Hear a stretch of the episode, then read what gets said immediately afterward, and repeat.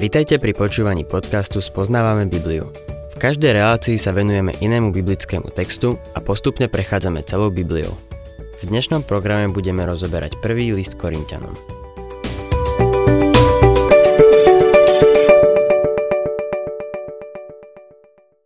Milí poslucháči, v štvrtej kapitole prvého listu Korintianom sa Pavol ešte stále venuje problémom v korinskom zbore, v ktorom boli roztržky a sváry. Takisto sa zaoberá podmienkami kristových služobníkov, ktoré by mali určovať kresťanské správanie. Budem čítať prvý verš. A tak nech nás každý pokladá za kristových služobníkov a za správcov Božích tajomstiev. Zastavme sa pri tomto nádhernom verši. Všetci sme Kristovi služobníci. Každý veriaci je Kristov služobník. Niekedy majú ľudia v zbore pocit, že kazateľ je na to, aby im slúžil, ale on je Kristov služobník. Jemu sa zodpovedá. Všetci sme služobníci. Aj ty, milý poslucháč, si kazateľ, či sa ti to páči alebo nie. Keď som bol kazateľom v Pasadene, nedaleko nášho kostola žil jeden muž. Býval so svojou mamou, ktorá bola úžasná kresťanka. Poprosila ma, aby som sa porozprával s jej synom. Jedného dňa, keď som videl, ako sa potáca dole ulicou, odviedol som ho do svojej kancelárie. Sadol si a povedal som mu, aký je úbohý. So všetkým súhlasil. Potom som mu povedal, vieš o tom, že si kazateľ? Na to sa postavil a povedal, Nenazývaj ma kazateľom, lebo ťa udriem. Neprekážalo mu byť opilcom alebo alkoholikom, ale nechcel, aby mu niekto hovoril kazateľ. Pravda je taká, že všetci sme kazatelia. Povedal som mu, svojim životom prinášame isté posolstvo. Svojím životom hovoríš niečo okolitému svetu a ľuďom v tvojom okolí. Nemôžeš si pomôcť. Ja žijem svoj život pred tebou a ty svoj predo mnou. Tak to proste je. Svojím životom ovplyvňujeme ľudí okolo seba. Milý poslucháč, ak si veriaci, si Kristov služobník. Čo je tvojou zväzťou? Ďalej čítame, že Kristov služobník je správcom Božích tajomstiev. V Pavlovej dobe správca spravoval domácnosť svojho pána. Mal na starosti dom, jedlo, oblečenie a podobné veci. Zabezpečoval domácnosť podľa potreby. Podobne aj Kristov služobník by mal zvestovať členom domácnosti Božie slovo. Znovu tu máme to slovo tajomstvo. Zapamätajme si, že tieto tajomstvá sú to, čo nebolo predtým zjavené, ale teraz je známe. Telesný človek nemôže pochopiť tieto tajomstvá. Len Boží duch nám môže vysvetliť, a predstaviť Krista a jeho dielo. V našom texte je tým tajomstvom v skutočnosti Evangelium, Božie slovo. Keďže sme správcami Božích tajomstiev, našou úlohou je ich šíriť ďalej. Keď Ježiš dokončil svoje tajomné podobenstva v Matúšovi 13. kapitole, spýtal sa svojich učeníkov. Pochopili ste všetko? Odpovedali mu, áno. Skôr si myslím, že vtedy ešte všetko nepochopili. Ježiš nepovedal, či ho pochopili alebo nie. Za to im povedal. Preto každý zákonník, ktorý sa stal učeníkom Nebeského kráľovstva, podobá sa hospodárovi, ktorý vynáša zo svojej pokladnice nové i staré veci. Toto je to, čo by mal robiť správca Božích tajomstiev. Vynášať z Božieho slova nové i staré veci. Niekedy mi pokázni ľudia povedia, to je už staré, už som to niekedy predtým počul. A ja im na to odpoviem. Nuž, som správca, ktorého úlohou je vynášať nové i staré. Dnes som vyniesol niečo z toho starého. Mám na starosti vynášať nové a rovnako i staré. To je povolanie správcu Božích tajomstiev. Neviem si predstaviť niečo väčšie od tohto povolania. Čítajme druhý verš. A od správcov sa napokon vyžaduje, aby bol každý uznaný ako verný. Všimnime si, že od správcu sa nevyžaduje, aby bol výrečný alebo aby mal veľa darov, ale len, aby bol verný. Bude veľa takých, čo budú jedného dňa odmenení, nie preto, že urobili niečo veľké alebo mali nejaký veľký dar, ale preto, že boli verní v tom, čo robili a ako to robili. Ako kazateľ zboru som spoznal, že vždy sa našli nejakí verní. Mohol som sa na nich spoľahnúť. A vedel som, kde sú. 3. a 4. verš. Mne však najmenej záleží na tom, či ma súdite vy alebo ľudský súd. Ba ani sám seba nesúdim, lebo ničoho som si nevedomý. To ma však ešte neospravedlňuje, veď pán je ten, kto ma súdi. Tieto dva verše sa môžu zdať na prvý pohľad ťažké, ale vlastne nie sú. Uvádzajú tri súdy, pred ktoré sa všetci postavíme. Píše sa tu, že vy nemáte právo súdiť mňa, a ja nemám právo súdiť vás, lebo všetci sa postavíme pred vyšší súd. Prvý súd je nižší súd. Je to súd, v ktorom ide o názory druhých. Mne však najmenej záleží na tom, či ma súdite vy alebo ľudský súd. Dalo by sa to povedať aj takto. Mne však nezáleží na tom, čo si vy alebo hoci kto iný o mne myslí. Sú to pozorhúdne slova a môže sa nám zdať, ako by bol Pavol asociálny. Pavol ale nebol necitlivý ani nepohrdal názorom iných. Nebol imúnny voči tomu, čo iní o ňom hovorili, alebo ako si ho cenili. Vášnivo bránil svoje apoštolstvo, keď ho kritici spochybňovali. Dotklo sa ho to, keď ho iní nepravdivo ohovárali. Aj tu, v tejto kapitole, sa o tom zmienuje – v 11. až 13. verši sa píše Až do tejto hodiny aj hľadujeme a trpíme smedom, aj sme sporo odetí a bytí, aj sme bez prístrešia a namáhavo pracujeme vlastnými rukami. Keď nám zlorečia, dobrorečíme. Keď nás prenasledujú, znášame to. Keď nás ohovárajú, vľúdne sa prihovárame. Stali sme sa akoby smeťami sveta, vyvrheľmi pre všetkých až doteraz. Ako vidíme, Pavol bol veľmi citlivý voči názorom druhých. Ale nedal sa druhými ovládať. Neriadili jeho život. Či sa nám to páči alebo nie, všetci čelíme súdu druhých. Nemôžeme sa tomu vyhnúť. Abraham Lincoln povedal, verejná mienka v tejto krajine je všetko. Žiaľ, je to pravda. Je tu nebezpečenstvo, že ustúpime názoru druhých že sa poddáme kritike svojich protivníkov a že sa im vzdáme. Sme svedkami toho, že súdy sa niekedy priklonia na stranu verejnej mienky na miesto spravodlivosti. Minimálne politici sa prikláňajú davom. Niektorí sú ochotní sa vzdať svojich zásad, cti a povesti. John Milton povedal, najnovšou slabosťou ušľachtilých mysliteľov je láska k sláve. Žiaľ, to je to, čo dnes mnohí vyhľadávajú. Horace Greeley, redaktor New York Tribune, povedal Sláva sa vyparí, popularita je náhodná, bohatstvo odletí a tí, ktorí dnes jasajú, budú zajtra preklínať. Niekto iný zase raz povedal Problém väčšiny z nás spočíva v tom, že radšej sa necháme zrujnovať chválou, ako zachrániť kritikou. Obávam sa, že aj to je pravda. Aj keď bol Pavol citlivý na mienku druhých, nedovolil, aby ich mienka riadila jeho život.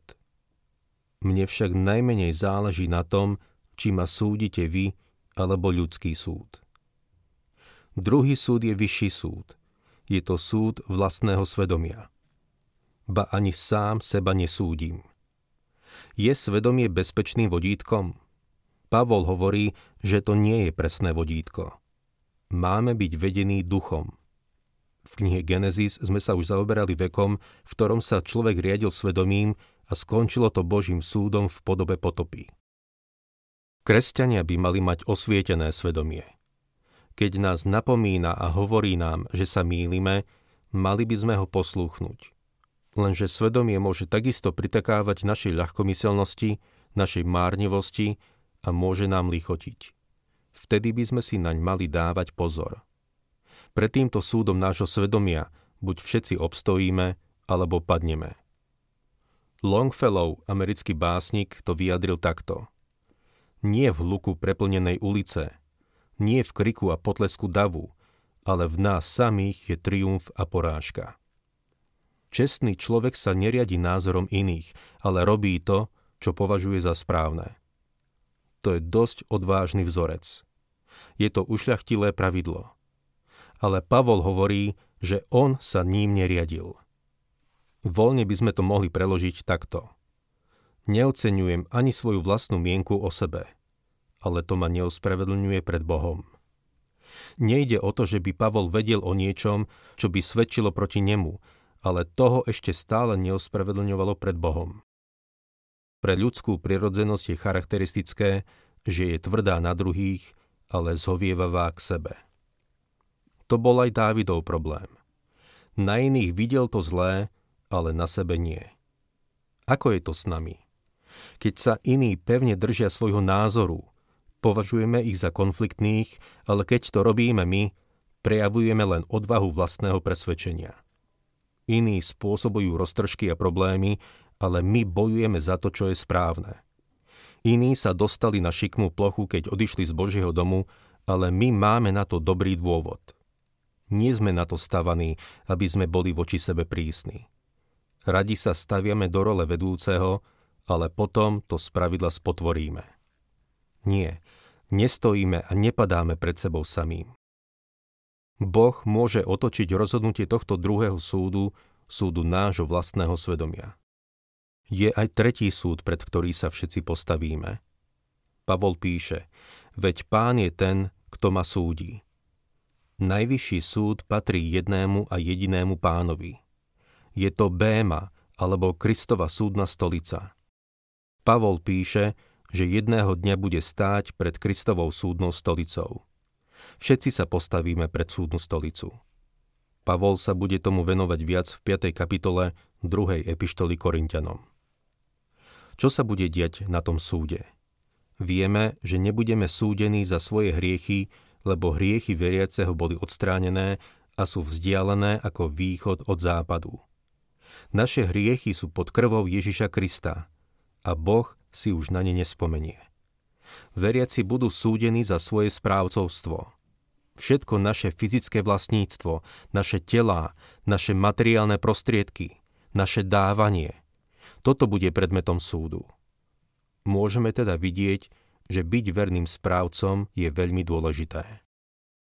Konec koncov, my nevlastníme nič. Všetko patrí Kristovi a my sme Jeho. Máme s ním spoločenstvo, partnerstvo. Na konci 3. kapitoly sme čítali, že všetko je naše. Pavol je náš, aj Apollo je náš. Svetý Augustín je náš, Kalvín je náš, John Wesley je náš a aj Martin Luther. Tento svet, v ktorom žijeme, je náš. Môžeme sa tešiť z jeho scenérie, vrchov, stromov, oceánov, ako aj zo samotného života. Nechcel by som nezomrieť, vy áno. Ale dokonca aj smrť nám patrí. Doktor Parker povedal, smrť je vaša, patrí vám. Smrť nemá nad vami panovať, ale vy budete panovať nad ňou smrť je naša. To je úžasné. Keď patríme Kristovi, všetko je naše. Súčasnosť i budúcnosť. A sme správcami všetkého, čo nám zveril. Čítajme v našom texte 5. verš. Preto nesúte nič predčasne, kým nepríde pán. On vyniesie na svetlo, čo je skryté v tme a odhalí zámery srdc. Potom každý dostane pochvalu od Boha. On bude súdiť. Ak niekoho súdime, privlastňujeme si pánovo miesto. To je dôvod, prečo by sme na urážky a kritiku nemali reagovať proti útokom. Boh nás bude súdiť spravodlivo a pozná všetky fakty. Nakoniec vieme o sebe asi horšie veci ako ten, čo nás kritizuje. V Kristovej prítomnosti bude všetko, čo je skryté v tme, vynesené na svetlo. Zámery srdc budú odhalené. Mali by sme si teda dávať pozor na to, ako žijeme. A potom čítame tieto pozoruhodné slová. Potom každý dostane pochvalu od Boha. Verím, že na každom veriacom sa nájde niečo, za čo ho bude môcť pochváliť. v zjavení Jána má Kristus pochválne slovo pre každú zo siedmich cirkví v Malej Ázii. S výnimkou Laodicei, ktorá pravdepodobne bez tak nebola skutočne jeho církvou. Napriek svojim chybám mal pre ne pochvalné slová. Myslím si, že rovnako bude zovievavý ku každému veriacemu. V jednom zbore bola istá pani, ktorá každého vedela niečím pozbudiť, najmä kazateľa – Raz prišiel do zboru istý host, ktorý mal dosť roznú kázeň. Ľudia boli zvedaví, čo už len tomuto hostujúcemu kazateľovi táto pani povie. Pri podávaní rúk sa na ňo usmiela a povedala mu. Milý brat kazateľ, vybrali ste si nádherný text kázne. Čítajme ďalej šiestý verš. Toto však, bratia, vztiahol som na seba a na Apola kvôli vám, aby ste sa na nás poučili nič nad to, čo je napísané, aby sa nikto jedným spomedzi nás nevystatoval proti druhému. Pamätajme na to, že jedným z problémov v korinskom zbore boli roztržky. Pavol teda hovorí, že im toto dáva ako ilustráciu. Pavol a Apollo boli priatelia. Obaja patrili Kristovi a Kristus patril im obom. Obaja používali jeho dary. 7. verš. Veď kto ti dal prednosť? Čo máš, čo by si nebol dostal? Keď si teda dostal, prečo sa chváliš, ako by si nebol dostal? Máš nejaký dar? Možno máš dáky výnimočný dar, ale nemáš sa čím chváliť, lebo ti ho dal Boh. Nemáš ho sám od seba. Za svoje dary musíme ďakovať Bohu. Verše 8 a 9 Už ste sa nasítili, už ste zbohatli, Začali ste kráľovať bez nás. Kiež by ste len kráľovali, aby sme spolu s vami kráľovali aj my. Lebo tak sa mi zdá, že nám, apoštolom, určil Boh posledné miesto ako odsúdeným na smrť, veď sme sa stali divadlom svetu, anielom i ľuďom. Apoštoli v tej cirkevnej dobe veľkého mučeníctva sa stali divadlom svetu. A nielen svetu, ale aj anielom a ľuďom. Mám dojem, že tým odkazuje na nás. Iní ľudia pracovali a namáhali sa, milí poslucháči, a my sme vstúpili do ich diela. V nasledujúcich veršoch Pavol opisuje, čím všetkým prešiel, aby sme mohli mať túto epištolu a mohli mať úžitok z jej štúdia. 10. až 13. verš My sme blázni pre Krista, vy však rozumní v Kristovi. My sme slabí, no vy silní. Vy ste slávni, my však bez cti. Až do tejto hodiny aj hľadujeme a trpíme smedom, aj sme sporo odetí a bytí, aj sme bez prístrešia a namáhavo pracujeme vlastnými rukami. Keď nám zlorečia, dobrorečíme. Keď nás prenasledujú, znášame to. Keď nás ohovárajú, vľúdne sa prihovárame. Stali sme sa akoby smeťami sveta, vyvrheľmi pre všetkých až doteraz. Nedokážeme si ani len predstaviť, ako apoštol Pavol trpel, aby mohol zvestovať evanílium Ježiša Krista. Zevangelizoval Malú Áziu. V skutkoch 19.10 čítame Všetci, čo bývali v Ázii, Židia i Gréci, počuli pánovo slovo. Verše 14 až 15 Toto vám nepíšem, aby som vás zahambil, ale aby som vás napomenul ako svoje milované deti. Veď keby ste mali hoci 10 tisíc vychovávateľov v Kristovi, otcov nemáte mnoho. Lebo ja som vás splodil v Ježišovi Kristovi skrze Evangelium. Pavol bol misionár, ktorý ich priviedol ku Kristovi. Je nádherné byť duchovným otcom niekoho, koho ste priviedli ku Kristovi. 17. verš. Preto som vám poslal Timoteja, moje milované a verné dieťa v pánovi on vám pripomenie moje cesty v Kristovi Ježišovi, ako učím všade v každej cirkvi. Tu vidíme, ako vysoko si Pavol vážil Timoteja. 18. až 20. verš. Niektorí sa začali povyšovať, ako by som k vám už nemal prísť. Čoskoro však, ak pán bude chcieť, prídem k vám a spoznám nie reč namyslených, ale ich moc.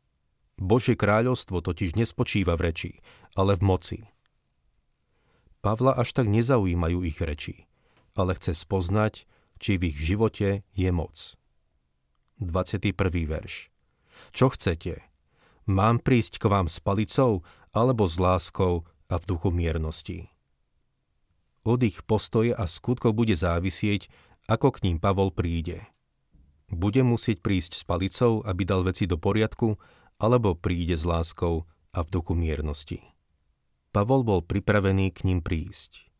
Najradšej by k ním išiel hneď, ale nechce sa riadiť svojou bolesťou či hnevom. Hovorí, ak pán bude chcieť. Ak pán bude chcieť, on aj vydláždi cestu a otvorí dvere. Medzi tým mali Korintiania na sebe pracovať a vzdať sa svojej arogancie a sporov. Ak sa vám páči program Spoznávame Bibliu, budeme radi, ak ho odporúčite svojim známym a dáte like, alebo nás začnete sledovať na facebookovej stránke Spoznávame Bibliu. A ak vás niečo oslovilo alebo zaujalo, napíšte nám cez Facebook alebo na adresu spoznávame.bibliu zavinač gmail.com.